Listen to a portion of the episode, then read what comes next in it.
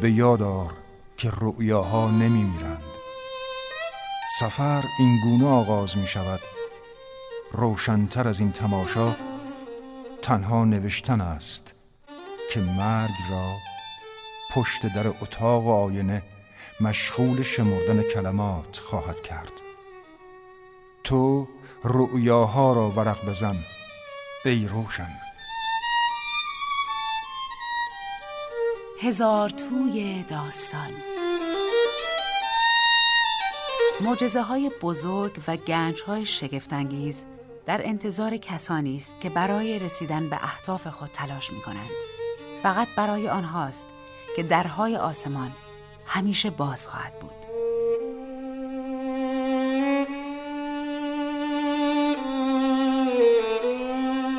سلام وقت خوش بهناز بستاندوست هستم و با هزار توی داستانی دیگه یک ساعتی در خدمت شما عزیزان خواهم بود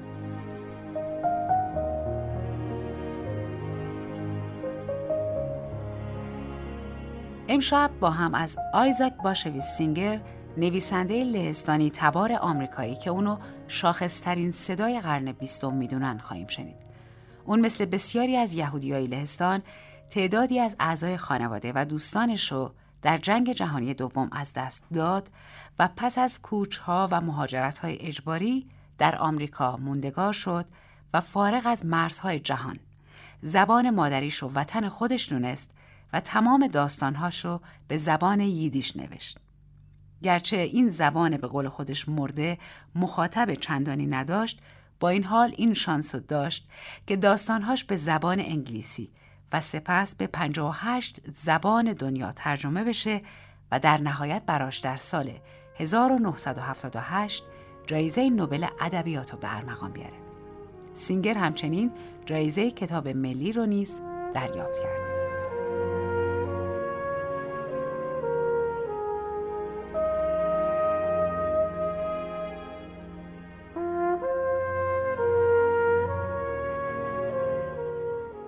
دوستان مثل همیشه یادآوری می‌کنم شما تا پایان برنامه فرصت دارین با ما از طریق سامانه پیامکی 301075 در ارتباط باشید.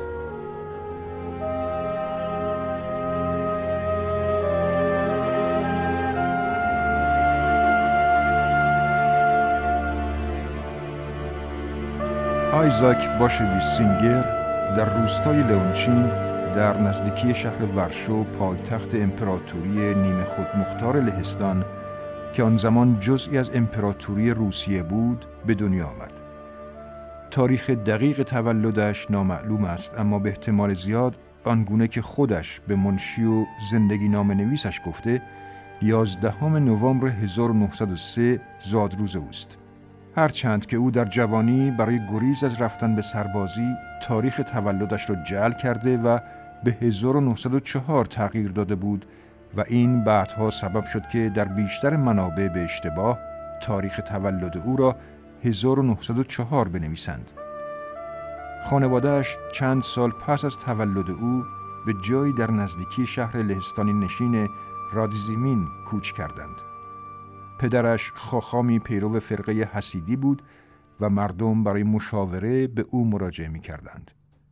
مادرش هم مذهبی و دختر یک خاخام بود. نخستین معلم داستان نویسی آیزاک به گفته خودش برادر بزرگش جاشوا بود. جاشوا علاوه بر آموزش داستان نویسی آیزاک را با افکار اسپینوزا فیلسوف هلندی آشنا کرد. خواهر بزرگتر جاشوا و آیزاک هم نویسنده بود.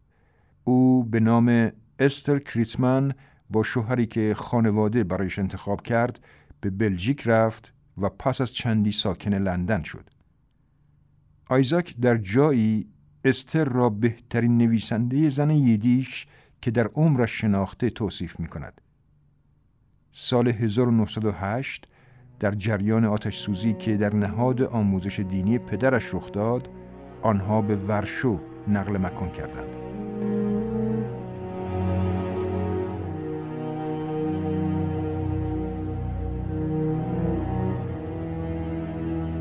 کودکیش پیش از جنگ جهانی اول و در سالهای جنگ در محله یهودی فقیرنشین و پرجمعیتی در ورشو گذشت.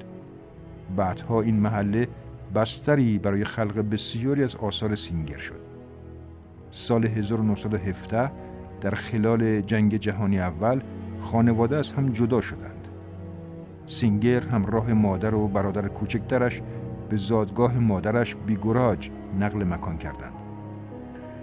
او در این دوران تلاش کرد با تدریس زبان عبری کسب درآمد کند اما موفق نبود. در سال 1923 برادر بزرگترش جاشوا مقدمات انتقال او را به ورشو فراهم کرد تا به عنوان مصحح مجله ادبیات یهودی که خودش سردبیران بود کار کند.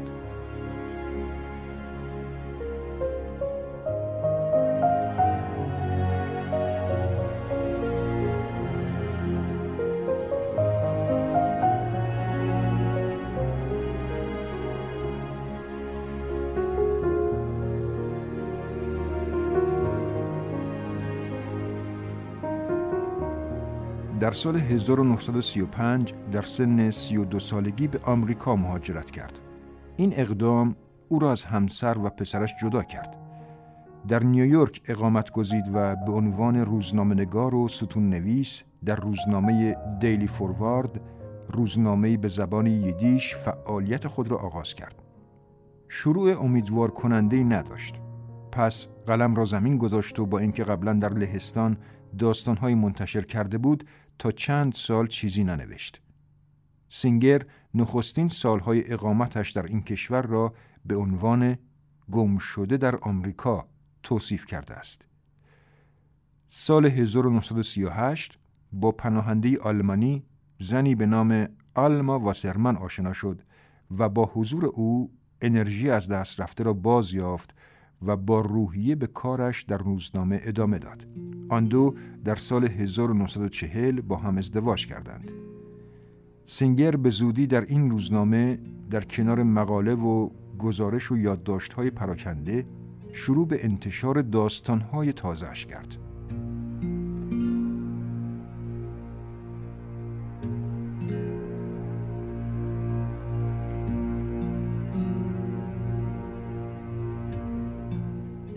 پاره از داستانهای بلند اولیه او جنبه تاریخی دارند. خانواده مسکات و ملک اربابی از آن جملند. سایر داستانهای او مانند جادوگر لوبلین و برده بیشتر سرخوردگی قهرمانانی است که زادگاه خود را ترک گفتند و به دیار قربت رفتند که تا حدودی برگردانی از وضع خود اوست. از دیگر داستانهایش می‌توان از دشمنان یک داستان عاشقانه و شوشا نام برد. سینگر کتاب های زیادی هم برای کودکان و نوجوانان نوشته. از جمله احمقهای شهر چلم که سرگذشت خیالی تنظامیز شهر یا کشورهایی است که حاکمانشان دچار توهم رسیدن به قدرت و وسعت یک امپراتوری و جهانی شدن هستند. اثر حاضر در سال 1969 برنده جایزه کالدکات شد که از جوایز مهم در زمینه ادبیات کودک و نوجوان در آمریکاست. او مترجم سخت کوش آثار داستانی برجسته جهان از جمله آثار گابریل دانونتسیو، هامسون، توماسمان و اریش ماریا رمارک به زبان یدیش بود. اما شهرت او بیشتر در نوشتن داستانهای کوتاه است تا بدان حد که بعضی از منتقدان او را بزرگترین داستان کوتاه نویس امروز به شمار آوردند. چندین مجموعه داستان کوتاه از جمله گیمپل دیوانه، جمعه کوتاه، اسپینوزای کوی بازار، دوست کافکا، تاجی از پر و شور و شرها از او منتشر شده است. سینگر در داستان کوتاه خود را مدیون موپاسان و چخوف می‌دانست و در رمانهایش منتقدان به تأثیر توماسمان و تولستوی بر او اشاره کردند.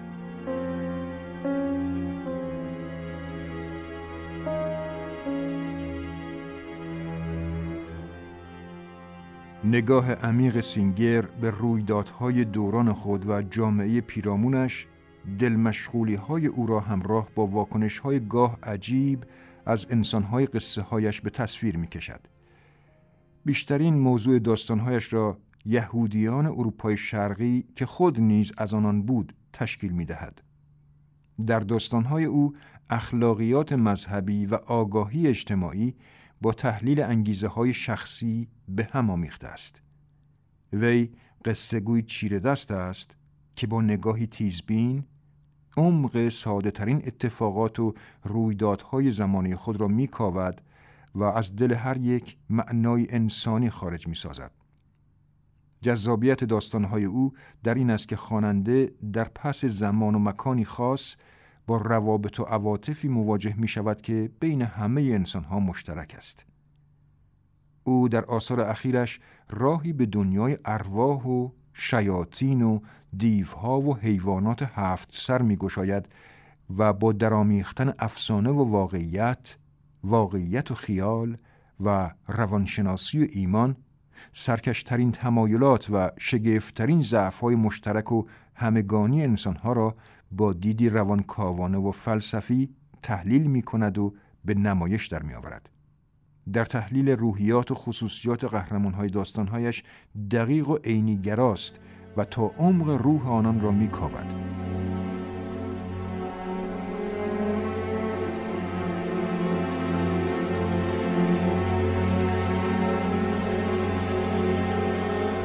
با هم داستان وان ویلد کاوا را میشنویم.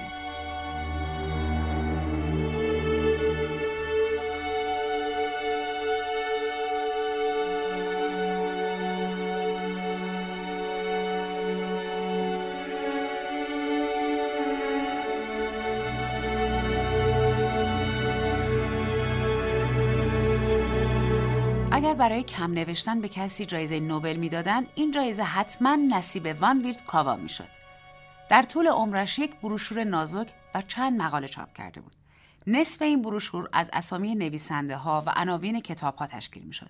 با این حال عضو باشگاه نویسندگان ییدیش ورشو بود و حتی در انجمن پن هم عضویت داشت. وقتی من کارت مهمان باشگاه نویسندگان را گرفتم، کاوا سالها بود که عضو این باشگاه بود. معروف بود که آدمی عجیب و سختگیرترین منتقد موجود است. درباره نویسندگان برجسته ییدیش مثل شالوم علیخم و پرتس می‌گفت که نیمچه استعدادی دارند و معتقد بود که مندل مخر اسفوریم بی استعداد است. شالوم اش در نظرش جوان خوش آتیه‌ای بود که هنوز به جایی نرسیده بود. برادرم آی جی سینگر و دوستم آرون زایتلین به نظرش تازه در ابتدای راه بودند. کاوا دوست داشت مثل معلم های مدرسه به حاصل کار نویسنده ها نمره بدهد و به هر دوی آنها از هفت نمره دو داده بود. در مورد برادرم نمی توانستم با او بحث کنم ولی به او گفتم که زایتلین از نظر من یک استاد است و او را با نویسنده های مثل ادگار آلمپو، لرمنتوف و اسلوواکی مقایسه کردم. ولی کاوا حتی نسبت به این شاعرها هم نظر چند و مساعدی نداشت. از همه ایراد می گرفت. کاوا معتقد بود که چون فرهنگ و تمدن فقط پنج هزار سال قدمت دارد ادبیات هنوز نخستین مراحل تکوین خود را میگذراند و فلواقع در آغاز راه است. شاید پنج هزار سال دیگر طول بکشد تا یک نابغه ادبی تمام ایار به منصه ظهور برسد. در جوابش می‌گفتم که هر هنرمندی باید از ابتدا شروع کند. هنر برخلاف علم بر مبنای اطلاعات و قابلیت های دیگران رشد نمی کند ولی کاوا می گفت هنرم جهش ها و انتخابای خودش رو داره. دوره تکامل خودش رو طی می‌کنه. وجود چنین منتقد خشمگینی در باشگاه نویسندگان ییدیش ورشو حیرت انگیز بود. هر جمعه در بخش کتاب روزنامه های ییدیش منتقدین دست کم پنج شش استعداد جدید را معرفی می‌کردند. هر قدر کاوا سختگیر بود آنها کار را آسان می‌گرفتند. بعد از آنکه کاوا به من نمره سه هزارم داد که برای نویسنده بی تجربه مثل من تحسین بسیار سخاوتمندانه ای محسوب می‌شد با همدیگر زیاد درباره ادبیات صحبت می کردیم. کاوا به من می گفت که جنگ و صلح تولستوی شاید از نظر توصیف و دیالوگ بسیار غنی باشد ولی ساختار ضعیفی دارد. بینش داستایفسکی از تولستوی بهتر بود ولی او هم یک اثر شاخص بیشتر نداشت. جنایت و مکافات. ارزش شکسپیر در شعرش بود آن هم نه چندان در سانتهایش که در چند شعری که در نمایشنامه هایش هست کاوا از آن می کرد که اشعار هومر به عنوان یکی از نخستین شاعران قابل خواندن است. آثار هاینه را سبک و آمیانه می خواند. در بروشورش فهرستی از آثار علمی و ادبی تهیه کرده بود که لازم بود به ییدیش ترجمه شوند تا این زبان موقعیتی فراتر از یک گویش پیدا کند. نویسندگان ییدیش او را بدترین دشمن خود می دانستند ولی مترجم های حرفه‌ای ستایشش می کردند. بعضی از ادبا عقیده داشتند که کاوا را باید از باشگاه نویسندگان ییدیش بیرون انداخت و سایرین از او دفاع می‌کردند و می‌گفتند که آدم بسیار مضحکی است و حرفهایش را نباید جدی گرفت. سرنوشت و شخص کاوا دست به دست هم داده بودند تا او هیئت یک دلغک را پیدا کند. ریز نقش و نحیف بود دهانی کج داشت و از گوشه آن نوک زبانی حرف می‌زد. لوده های باشگاه نویسندگان در تقلید از او تخصص داشتند. ادای حرفهای تحقیرآمیز، افاظات علمی قلمبه سلمبه و لحن فصل فروشانش را در می آوردند. به نظر کاوا فروید آماتور محض و نیچه فیلسوف بعد از این بود. ادیبان شوختب لقبی به او داده بودند دیوجانس کاوا آدم مفلسی بود تنها درآمدش مربوط به مواقعی بود که نمونه خانهای مطبوعات ییدیش به تعطیلات تابستانی می‌رفتند و موقتا جانشین آنها می‌شد. ولی حروفچین ها اصلا به اصلاحاتش توجه نمی‌کردند چون در مورد دستور زبان و نحو عقاید خاص خودش را داشت. انواع و اقسام دائرت المعارف ها، لغتنامه ها و فرهنگ ها را به دفتر تحریریه می آورد. سردبیرها می‌گفتند اگر بنا باشد همه اصلاحات کاوا اعمال شود روزنامه ها سه ماه یک بار هم در نمیآیند. لازم به گفتن نیست که کاوا پیرپسر بود. کدام زنی حاضر می‌شد با مردی مثل وانویل کاوا ازدواج کند؟ زمستان و تابستان کلاه لگنی رنگ رو رفته ای سرش بود و پالتوی به تن داشت که تا قوزک پایش می رسید با یقه شق و رقی که به یقه کشیش قاتل معروف بود. شنیده بودم توی جیب جلیقش عوض ساعت یک کرنومتر دارد. اگر کسی از او می‌پرسید ساعت چند است می‌گفت یک دقیقه و بیست و یک ثانیه به پنج. موقع نمونه خانی از عدسی چشمی ساعت سازها استفاده می‌کرد. کاوا در طبقه پنجم ساختمان زندگی می‌کرد که آسانسور نداشت. در یک اتاق کوچک زیر شیروانی که همه دیوارهایش را قفسهای کتاب پوشانده بود. وقتی به باشگاه نویسندگان میآمد هیچ چیز حتی یک استکان چای هم به بوفه سفارش نمی‌داد. بازاری پیدا کرده بود که می توانست در آن نان سیاه بیات و پنیر و میوه مانده را تقریبا مفت بخرد. می گفتند پیراهنهایش را خودش می شوید و عوض اتو کردن آنها را زیر کتابهای سنگین کتابخانهاش پهن می کند. با این حال هیچ وقت یک لک هم به لباسهایش نبود. روش خاصی برای تیز کردن تیغ ریشتروشی روی شیشه داشت. وانویلد کاوا زاهد بود نه به لحاظ مذهبی بلکه از نظر تعبیرش از امور دنیوی ناگهان یک روز در باشگاه نویسندگان ولوله‌ای به پا شد. کاوا ازدواج کرده بود. آن هم با کی؟ با یک دختر جوان خوشگل. آدم باید باشگاه نویسندگان ییدیش و فضای مستعد آن را برای شایع سازی میشناخت تا می‌فهمید که این خبر چه هیاهویی به پا کرد. اول همه فکر می‌کردن شوخی است. ولی خیلی زود معلوم شد شوخی نبوده. نمونه ها و حروفچین ها آگهی های تبریک خود را در روزنامه هایشان چاپ کرده بودند. یک روز کاوا نوعروسش را به باشگاه نویسندگان آورد. درست سر همان ساعتی که هر روز می آمد. یازده و هفته دقیقه. به نظر می رسید 27 یا 28 سال داشته باشد. لباس مد روزی پوشیده بود. موهای کوتاه سیاهی داشت. هم لهستانی هم یدیش را خوب صحبت می کرد. همه آدم هایی که آن روز در باشگاه بودند انگوش به دهان ماندند. کاوا دو فنجان قهوه و چند برش کیک برای خودش و زن عزیزش سفارش داد. بعد از آنکه این زن و شوهر دقیقا سر ساعت دوازده و هفته دقیقه رفتند باشگاه از شدت هیجان پر از هم همه و پچپچه شد.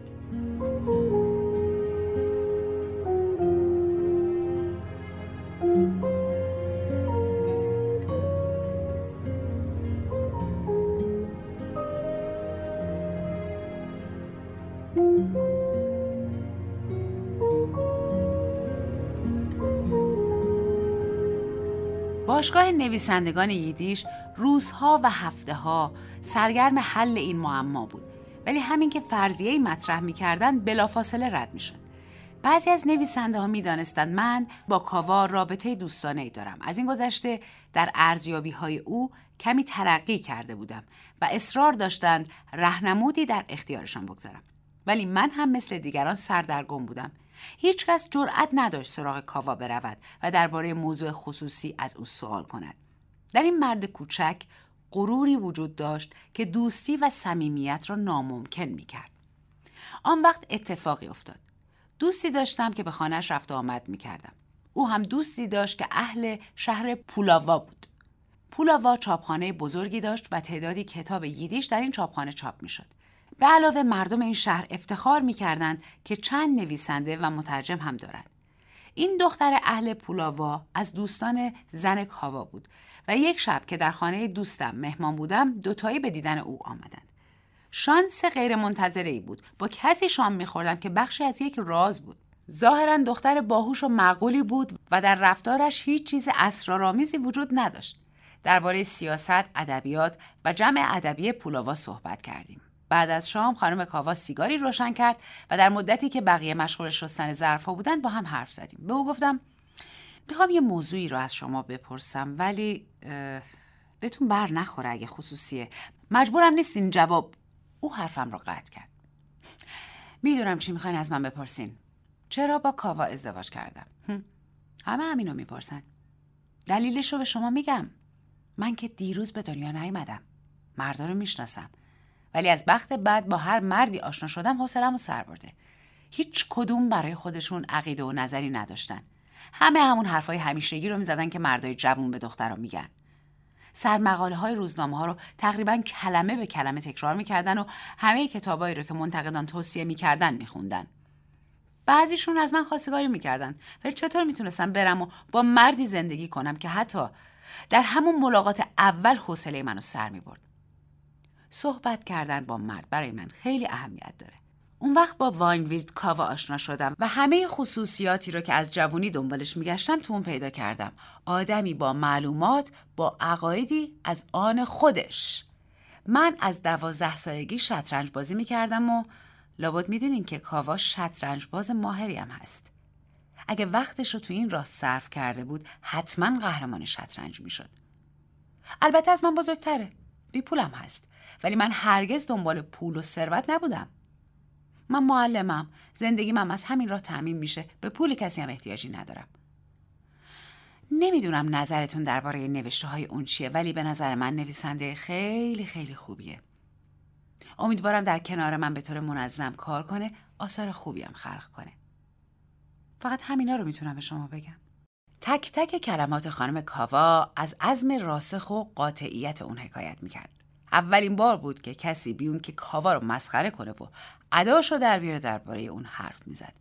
به اون گفتم که کاوا رو می‌شناسم و معلومات و عقاید محکمش رو تحسین می‌کنم. هرچند گاهی خیلی اقراقا میزن اون به من گفت کاوا خلاقه. هیچ وقت مبتزل نیست. مشکلش اینه که یه دیش می نویسه اگه به زبان دیگه می نوشت خیلی قدرش رو می دونستن. چه باش موافق بودن چه باش مخالف بودن. فردای آن شب که به باشگاه نویسندگان رفتم و به رفقایم گفتم زن کاوا را دیدم و حرفایش را برای آنها بازگو کردم همه لب و لوچهشان آویزان شد. یکیشان پرسید آخه چطور میشه آدم مثل کاوا رو دوست داشت؟ و من هم همان جواب همیشگی را تحویلش دادم. هنوز کسی مشخص نکرده که کی می‌تونه کیو دوست داشته باشه کی نمی‌تونه کیو دوست داشته باشه.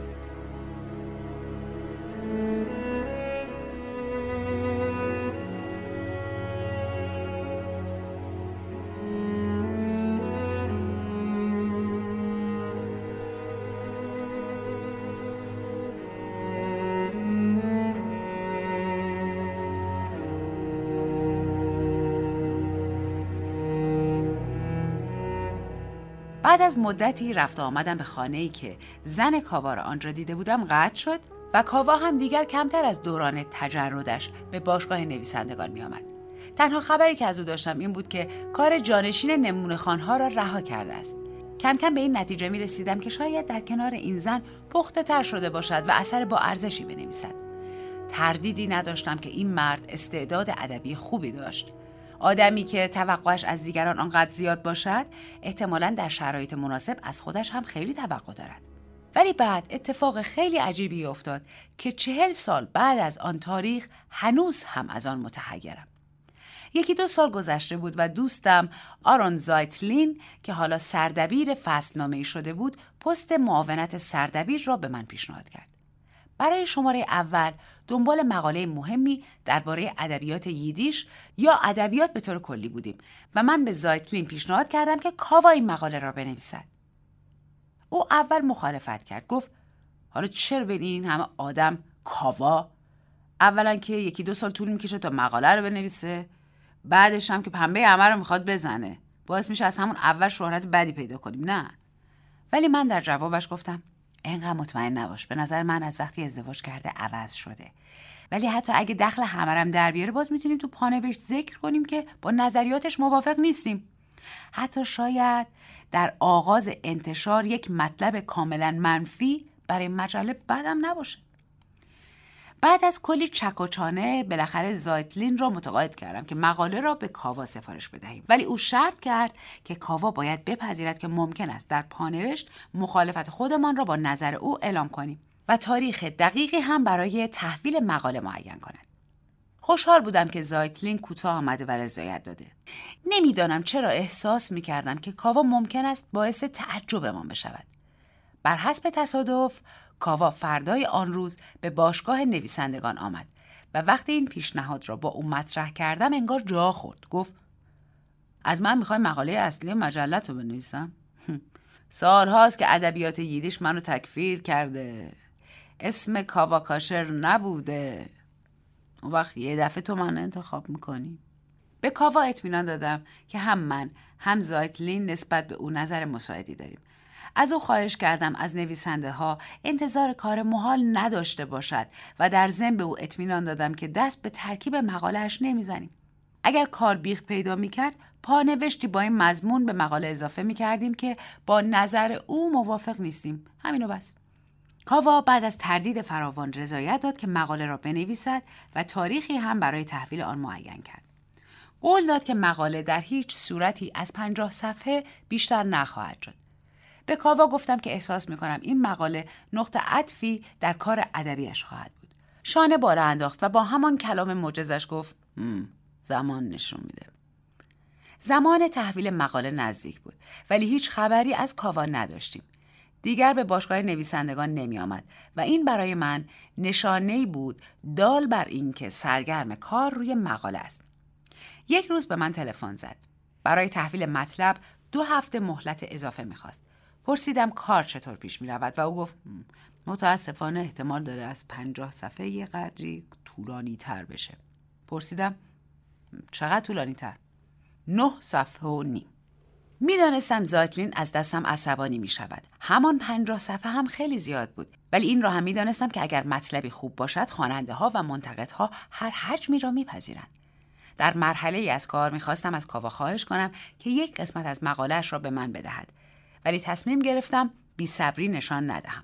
وقتی به زایتلین گفتم چه اتفاقی افتاده گفت میترسم کاوا 59 صفحه و نیم که سهله 59 سطر و نیمم برامون مطلب نیاره ها روز موعود رسید و من کاوا را در باشگاه نویسندگان ملاقات کردم مطلب را آورده بود 59 صفحه و نیم بود قلم خوردگی های زیادی در آن می دیدم و همینطور نقل قول های به آلمانی، فرانسه و حتی انگلیسی که می توانست کار را برای حروفچین یک نشریه ییدیش مشکل کند. به علاوه سطرهای مطلبش به قدری نزدیک به هم بودند که 59 صفحه و نیم دست نویس کاوا ممکن بود در چاپ 80 صفحه بشود. گفت به این شرط اینو به تو میدم که اینجا نخونیش. بری خونه خود تنهایی بخونیش. فقط اون وقتی که می‌تونی اونو به زایتلین تحویل بدی. مطلب را گرفتم و با نهایت سرعتی که می توانستم خود را به خانه رساندم. محض که وارد اتاقم شدم خودم را روی کاناپه انداختم و شروع کردم به خواندن. سه چهار صفحه خواندم. همه چیز برایم خوشایند بود.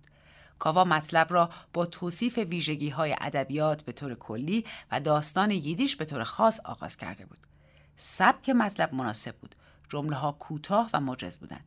هرگز از خواندن هیچ مطلبی به اندازه پنج صفحه اول آن مقاله لذت نبرده بودم.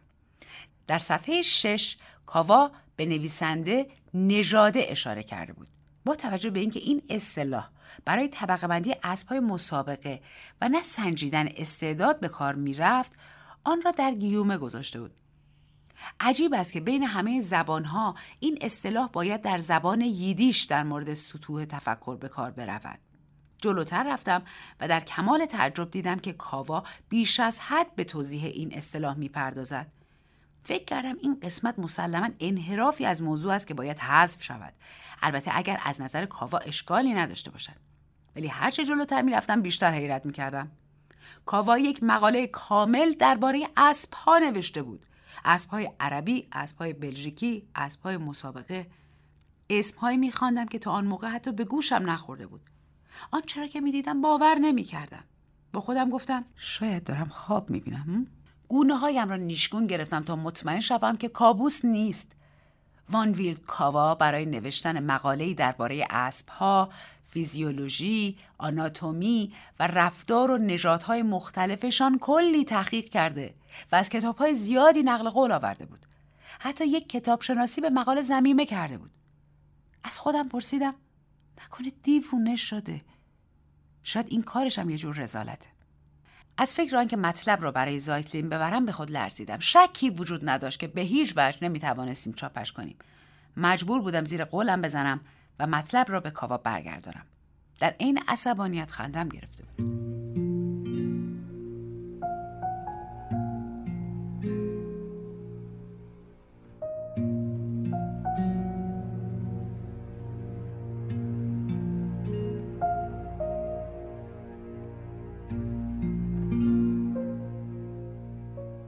بعد از آنکه مدت زیادی ماتم گرفتم به سراغ زایتلین رفتم. هرگز قیافش را فراموش نمی‌کنم. وقتی به صفحاتی رسید که کاوا با آب و تاب درباره اصطلاح نژاد توضیح می‌داد ابروهای بورش را بالا برد و تا آخر مقاله دیگر آنها را پایین نیاورد. تا مدتی آمیزه از تمسخر و انزجار بر صورتش نقش بسته بود. بعد در چشمهایش چیزی شبیه اندوه دکترها دیدم وقتی که بیماری برای معالجه سرماخوردگی به آنها مراجعه می کند و معلوم می شود یک تومور بدخیم دارد. به من گفت به تو چی گفتم؟ از وان ویلد کاوا غیر از این چه توقعی داشتی تو؟ چاره ای نداشتم باید مطلب را برمیگرداندم. از کاوا پرسیدم چرا چنین کاری کرده بود و خواهش کردم برایم توضیح دهد. بی حرکت و رنگ پریده همانجا نشست. بعد گفت من که به تو گفتم ادبیات ییدیش منو تکفیر کرده. دیگه از من نخوا چیزی بنویسم. باید بقیه عمرم هم بدون مجله تو سر کنم.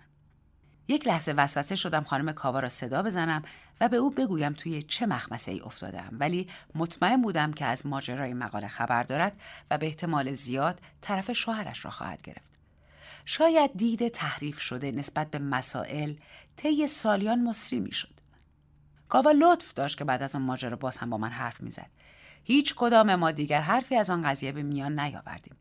تا چند ماه نصف شبها بیدار می شدم و از خودم می پرسیدم یعنی این کار یه عمل مازوخیستی بود؟ یک جور جنون بود؟ اگه بود از چه نوعی؟ شیزوفرنی؟ پارانویا؟ روانپریشی زودرس پیری؟ یک چیز روشن بود. کاوا کلی کار و مطالعه را صرف این مقاله به درد نخور کرده بود. بین جماعت ییدیش هیچ کس کوچکترین علاقه به اسب نداشت. در عین جوانی به این نتیجه رسیده بودم که برای خیلی از اعمال انسان هیچ انگیزه وجود ندارد. در واقع امر در آثار داستانی انگیزه ها همیشه داستان را خراب می کنند. در سال 1935 که آزم آمریکا بودم، شاخه ییدیش انجمن پن اولین رمانم شیطان در گره را چاپ کرد. هیئت اجرایی انجمن کاوا را برای نمونه خانی و نوشتن مقدمه کتاب انتخاب کرد. می ترسیدم از کتابم صدها ایراد بگیرد و از مقدمه برای بیان بعضی از ایده های عجیب و غریبش استفاده کند. ولی او هیچ مشکل خاصی در نمونه خانی به وجود نیاورد و مقدمهش کوتاه و مناسب بود. نه، کاوا دیوانه نبود. احساس می کردم رسالش درباره اسبها آخرین تاخت و تاز او در عرصه پوچی بود. همان موقع آزم آمریکا شدم. هنوز همگاهی سعی می کنم معنی این عمل عجیب کاوا را درک کنم ولی می‌دانم اگر معنایی هم وجود داشته باشد در همان جایی است که وان ویلد کاوا الان هست. در به اصطلاح عالم باقی.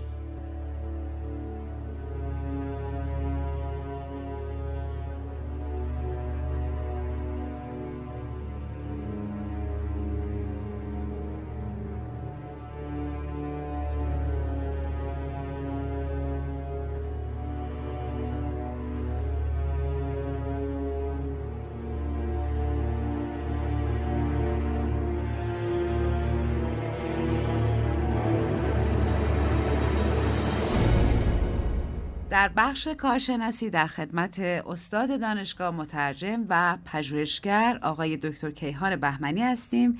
ممنونم که دعوت ما رو پذیرفتین. آقای دکتر سلام. سلام وقتتون بخیر. خیلی خوشحالم که در خدمتتون هستم.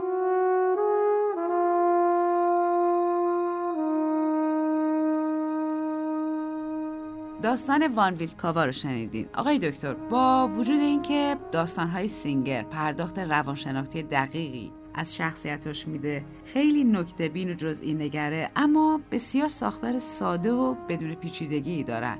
با وجود این سادگی چه ویژگی در داستانهای کوتاهش باعث شده که دلیل شهرت و محبوبیتش بشه؟ مهمترین ویژگی که در داستانهای سینگر وجود داره پرداختش به روایت است. یعنی اینکه ما حتما داستانی رو داریم. برخلاف خیلی از نویسنده های دیگه که محتوا رو فدای فرم می‌کنند و اون داستانگویی رو فراموش می‌کنند. سینگر اصلا چنین نویسنده نیست و حتما قصه تعریف می‌کنه. بله.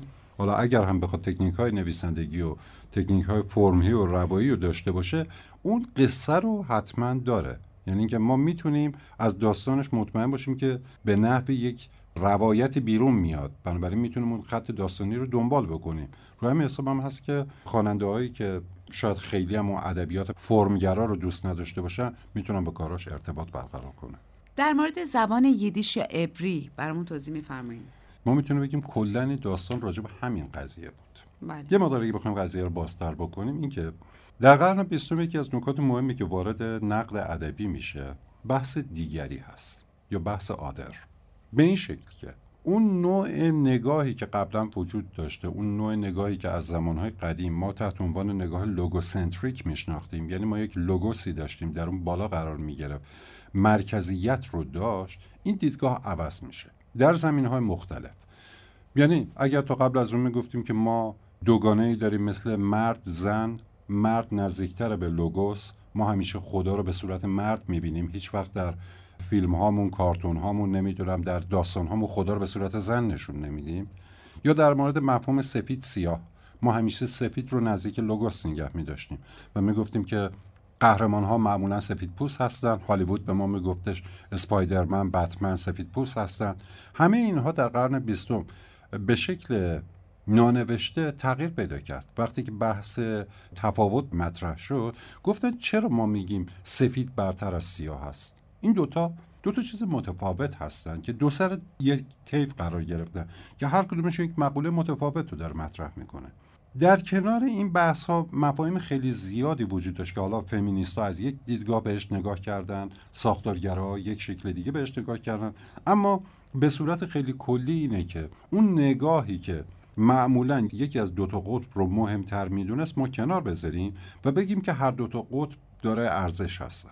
و اون چیزی که ما در جامعه به عنوان به حاشیه رانده شده وجود داشته مفهوم مارجینالایز اینها رو بیاریم و وارد جامعه بکنیم. به چه شکل؟ بگیم که اگر این صداها شنیده نمیشه چطور ادبیات کمک می‌کنه که این صداها شنیده بشه؟ صدای زنان صدای سیاه ها صدای اقلیت های ایدئولوژیک اقلیت های حتی نژادی اینا رو ما چطور بیم صداشون رو بشنویم؟ و اصلا کلا ادبیات عوض شد و به این سمت حرکت کرد. در داستانی هم که امشب بناس راجع به صحبت بکنیم مفهوم اصلی اینه که خیلی از اون چیزی که ما تحت عنوان ادبیات عبری می‌شناسیم از بین میره به خاطر اینکه سلطه ادبیات غرب وجود داره. ادبیات انگلیسی ادبیات روسی ادبیات ایتالیایی تمام اینها باعث شده که اون ادبیات عبری ارزش خودش رو از دست بده. و ما در طول این داستان فقط انگار داریم راجع به این مسئله صحبت می‌کنیم. ما رو میکشونه سمت یک بحث دیگه خانم بستان دوست. بحثی وجود داریم تحت عنوان ادبیات مهاجرت. حالا ما میگیم دایسپورا. بله. اصلا خود واژه دایسپورا به معنای پراکنده کردن بذر روی زمین هست. که حالا به اون مفهومی برمیگرده که یهودیان در روز اولی که اومدن همه آواره شدن رفتن در جاهای مختلف. بنابراین اینها اون اجتماعات کوچک رو در جوامع مختلف داشتن و قدرتشون از دست دادن. یکی از چیزهایی که از دست دادن همین زبانشون بود. یعنی اون چیزی که ما تحت عنوان ادبیات عبری میشناختیم و زبان عبری کلا از بین رفت. به نظر من نویسنده در این داستان مهمترین بحثی که داره می‌کنه اینه که چطور اون ادبیات زبان عبری نابود شده و از بین رفته و کسانی هم که سعی می‌کنن بهش توجه بکنن در جامعه نادیده گرفته میشن. پس می‌تونیم در یک مفهوم بگیم که این داستان هم مثل خیلی از داستانهای مدرن دیگه در سطح حرکت می‌کنه و اون جهانی که در پایین این سطح قرار داره در واقع جهانی است که داره اشاره می‌کنه به اینکه چطور یک زبان یک فرهنگ بر اثر سلطه فرهنگ ها و زبان های دیگه نابود میشه.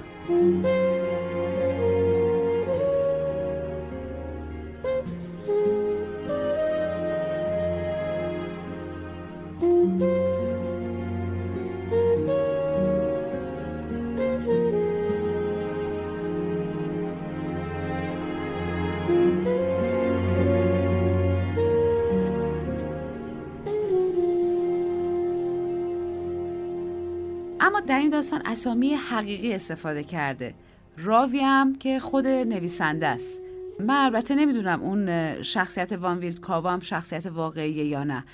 در کل داستان های از این دست رو باید داستان کوتاه به حساب آورد یا یه زندگی نوشت از نویسنده؟ تفاوت چندانی نداره خانم بستان دوست یعنی اینکه دیگه اون صحبت های قدیمی وجود نداره که ما بگیم که نویسنده آیا داره واقعیت رو می‌نویسه حقیقت رو می‌نویسه اتفاقهایی که میگه وجود داشته یا چون حتی زندگی نامه ها هم دیگه جز ادبیات محسوب میشه. بله.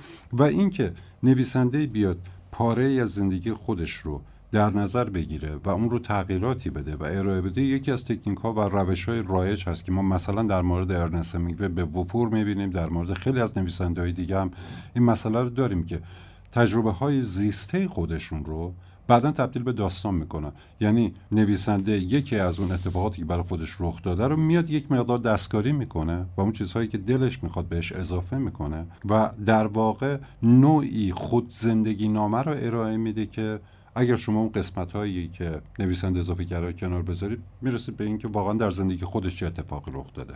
بنابراین در این داستان هم خیلی احتمال وجود داشته که یک چنین شخصیت هایی وجود داشته و نویسنده اومده همین قسمت رو به عنوان یک داستان به عنوان یک پاره یا فرگمنت نوشته.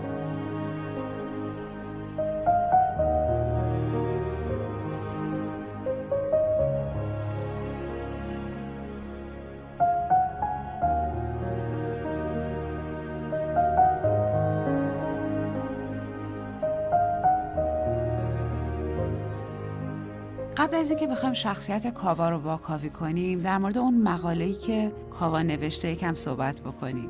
قرار بود یه مقاله مهمی درباره ادبیات ییدیش یا به صورت کلی درباره ادبیات باشه که نهایتا اون بلا سر اون مقاله میاد. یعنی میشه یه مقاله درباره اسبا و اولین نکته هم که توجه راوی رو جلب می‌کنه و تعجب می‌کنه اینه که به جای کلمه نویسنده نوشته نژاده. که اصطلاحیه که برای اسب به کار برده میشه.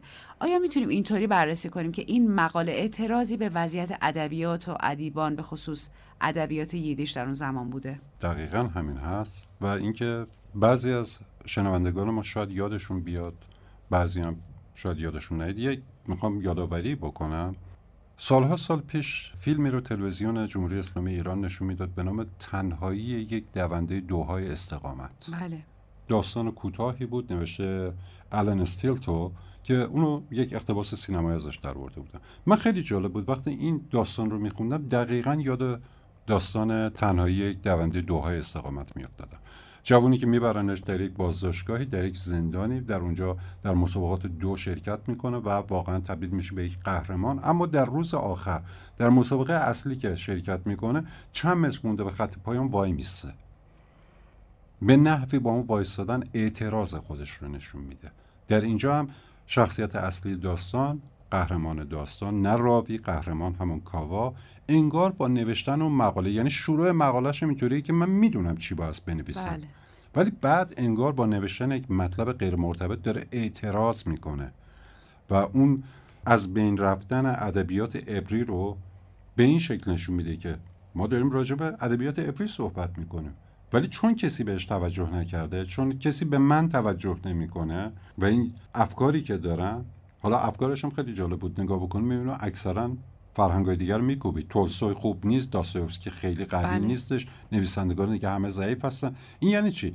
یعنی ادبیات عبری می‌خواد حرف بزنه و ادبیات اقلیت می‌خواد حرف بزنه.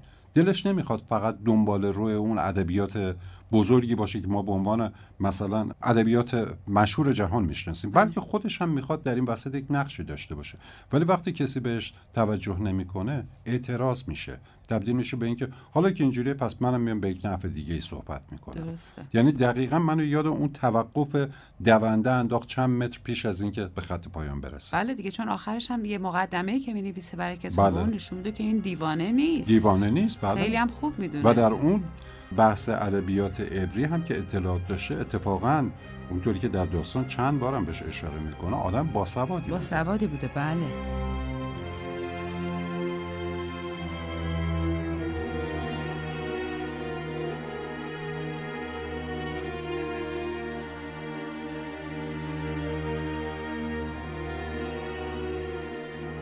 یه بار دیگه بپردازیم به همین شخصیت کاوا و شخصیت پردازیش که فکر کنم میشه بازم راجبش صحبت کرد. خیلی برای تصویر کردنش بهمون کد میده. یه جا میگه که ادیبان شوختب به اون لقب دیوجانس داده بودن. یا دیوژن. این همون فیلسوف معروفه. بله بله بله بعد بله. میشه راجع به اینم برامون توضیح بدین؟ بله دی شیخ گرد شهر همین گشت بله بله شعر بله از, اون. وام بله. گرفته شده بله. دقیقا. شخصیت قهرمان داستان ما یکی از اون تکروهای معروف ادبیات. بله. آدم هایی که قرار ندارن با جریان رودخانه شنا بکنن بلکه مخالف جریان رودخانه شنا می‌کنن. و ما می‌بینیم که علیرغم اینکه آدم عجیب و غریبی به نظر می‌رسه علیرغم اینکه خیلی شخصیت دونکیشوتی داره اما در این حال حرفهایی داره برای گفتن. و اون حرفاش هم حرفایی که همیشه به واسطه اینکه بذارید بگیم طبقه اجتماعیش یا نژاد اجتماعیش به حاشیه رونده شدن هیچ کس این حرفا رو نشنیده. حالا این آدم می‌خواد حرفای خودش رو بزنه و بگه. بنابراین به عنوان یک شخصیت تکرو سعی می‌کنه افکار خودش رو بیان بکنه و اون استقلال رأی ادبیات عبری رو در واقع به این شکل فریاد بکشه. اگر بخوایم که واقع گرایانه به این قضیه نگاه بکنیم می‌تونیم بگیم که شخصیتیه که خواننده می‌تونه باهاش احساس همدردی هم بکنه. یعنی صدای هر اقلیتی می‌تونه در یک جامعه باشه. اقلیت هایی که حالا به خاطر اون عقایدشون به خاطر نژادشون رنگ پوستشون در جامعه دیده نمیشن و بعد از یک مدت هم فرهنگشون در اون جامعه بزرگتر حل میشه و از بین میره در واقع اون صدای اعتراضی خودشونو دارن به اعتقاد من این داستان بیشتر راجع به همین موضوع بله. بله.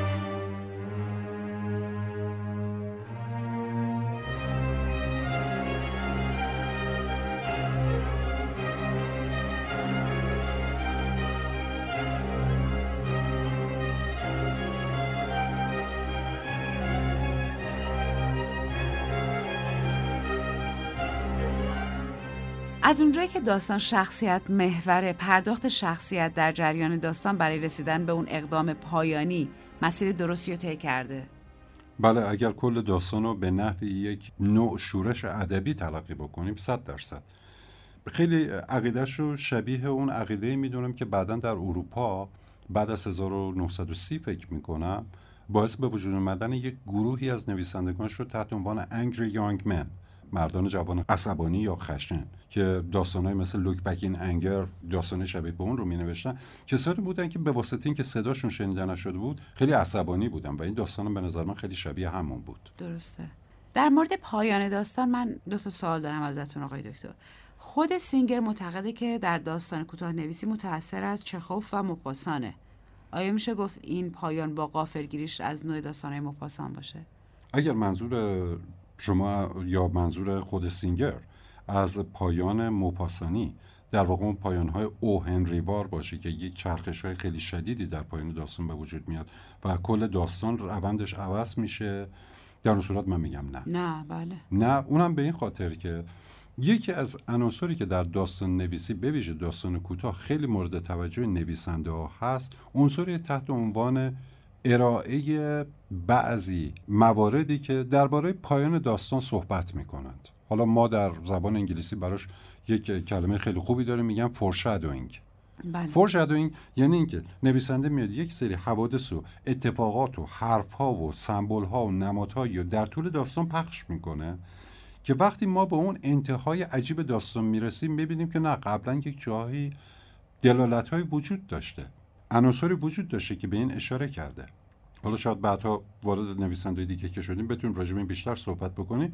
بر تقدیر زمانی که در این داستان ما نگاه می‌کنیم می‌بینیم که ما عناصر زیادی داریم که می‌تونست به ما بگه که بله در آخرین داستان خیلی منتظر نباشید مقاله خوبی از در بیاد. چون این آدم داره یک چنین نوع فکریه و مخالف اون جامعه ادبی که درش هست فکر می‌کنه. بنابراین اون پایینی که پیش میاد قابل پیش بینی بوده. بله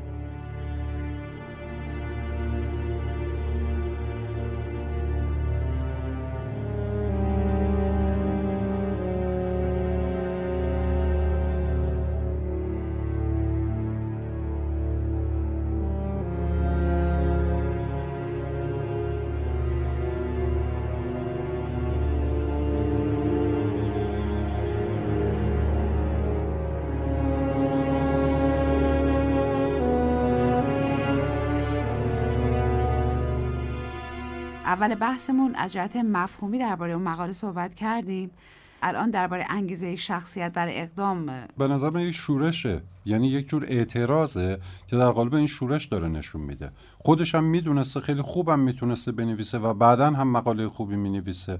اما اینکه یهو شروع می‌کنه راجع به اسبها نوشتن در واقع اعتراضی است به اینکه چرا صدای ما و ادبیات ما دیده نشده و شنیده نشده. بله بله. در مورد شخصیت زن کاوا هم میشه صحبت کنیم به نظر من حتی از شخصیت کاوا بهتر این شخصیت زنه داستان بله بله.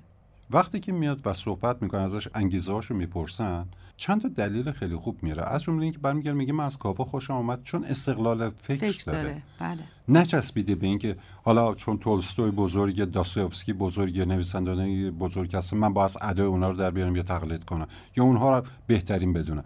بنابراین شخصیت زن در این داستان دقیقا می‌تونه نمادی باشه بر جریان آوانگارد. جریان پیشرویی که می‌خواد تمام اون معلف هایی که در قبل وجود داشته رو همه رو کنار بزنه و بگه حالا من می‌خوام خودم شروع کنم به فکر کردن. بله.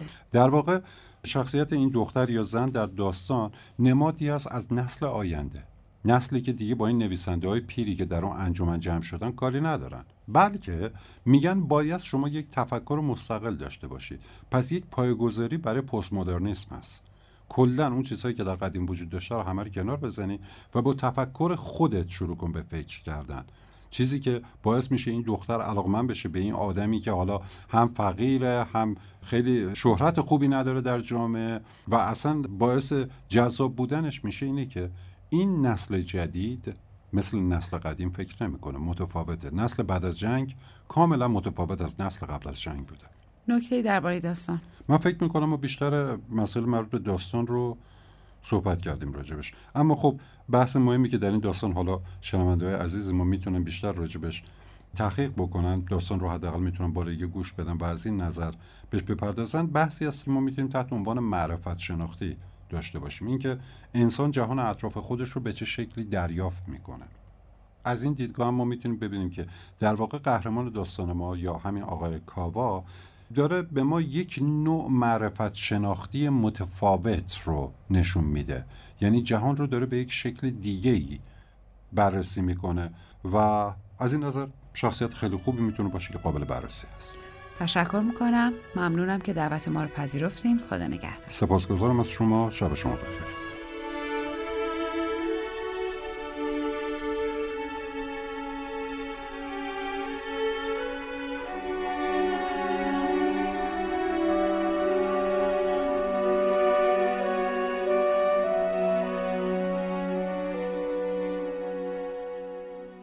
داستانهای سینگر به زبان ییدیش در دهه پنجاه میلادی به تدریج نظر مترجمان مختلفی از جمله سالبلوی جوان را که بعدها و حتی زودتر از خود سینگر به جایزه نوبل ادبی دست یافت جلب کرد. داستانهای کوتاه و بلند او یکی پس از دیگری با نظارت خودش به انگلیسی برگردانده شدند. سینگر مجموعه ترجمه های انگلیسی زیر نظارت خودش را پس از انتشار نسخه اصل دوم می‌خواند. از آنجا که در جریان بازبینی داستانها با توجه به ظرفیت‌های زبان انگلیسی تغییرهایی خواه ناخواه پیش می آمد بحث کیفیت برتر داستانهای یدیش و ترجمه انگلیسیشان زیر عنوان سینگر واقعی سالها میان منتقدان و طرفداران آثارش داغ بود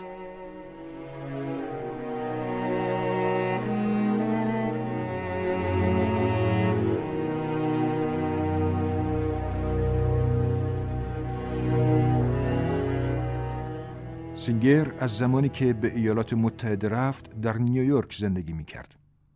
گزارشگر فصلنامه پاریس ریویو که از او در آپارتمان روشن و آفتابگیرش در شمال خیابان برادوی دیدار کرده می نویسد بدون ساعت مشخصی هر روز پشت میزش در اتاق نشیمن کار می کند.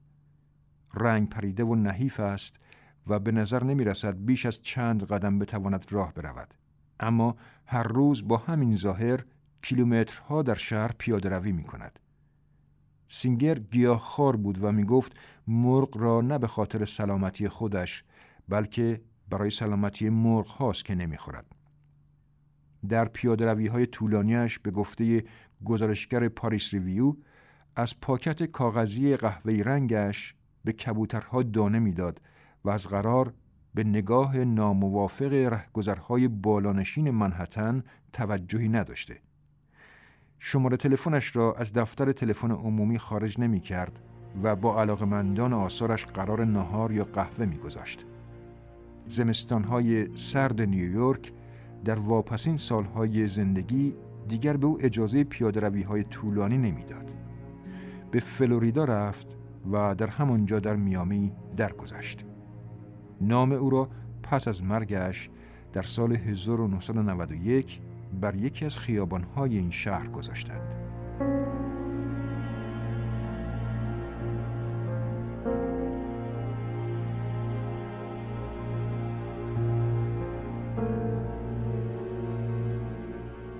سینگر رو بعضی منتقدان نویسنده بدبین و ناامید از نوع بشر خوندن. اون در خطابش در مراسم اهدای جایزه نوبل میگه با این اتهامات راحت همونطور که بودلر، آلمپو و استرینبرگ با چنین نقدایی مشکل نداشتن. سینگر در کارنامه خودش 14 کتاب برای کودکان داره. با این آثار پا به پای اون چه برای کودکان گفته خودش هم کشف و شهود کرده. یکی از درسهایی که از کودکان گرفته به گفته خودش اینه که اونا انتظار ندارن نویسنده محبوبشون دنیا رو نجات بده. این توهمات بچگانه مال آدم بزرگ هاست. در پایان از دوستان و همراهانی که با پیام هاشون چه از طریق سامانه پیامکی چه از طریق صفحه هزار توی داستان در سایت رادیو نمایش انرژی بخش ما برای ادامه این راه هستند تشکر ویژه دارم و لازم می‌دونم قدردانی ویژه هم از همکارانم در تهیه هزار توی داستان داشته باشم از آقای رضا عمرانی بزرگوار که روایت بخش زندگی نامه نویسندگان عهدهدار هستند. آقای دکتر کیهان بهمنی گرامی که در بخش کارشناسی ما را همراهی می‌کنن و زحمت تهیه کنندگی برنامه بر عهده خانم ژاله محمد علی نازنینه که با موسیقی های زیباشون رنگ و روحی به اثر میبخشن. از طرف خودم و همه شنوندگان برنامه هزار تو از شما عزیزان سپاسگزاری می‌کنیم.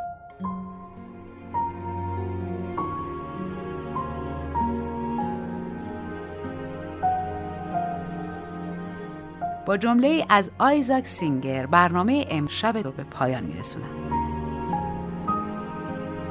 همه ما با سرنوشت شطرنج بازی می‌کنیم. او یک حرکت می‌کند ما یک حرکت می‌کنیم. او سعی می‌کند ما را در سه حرکت کیشومات کند ما سعی می‌کنیم جلوی این کار را بگیریم. می‌دانیم که نمی‌توانیم پیروز شویم ولی ناگزیریم حسابی با او دست و پنجه نرم کنیم. شبتون آرام.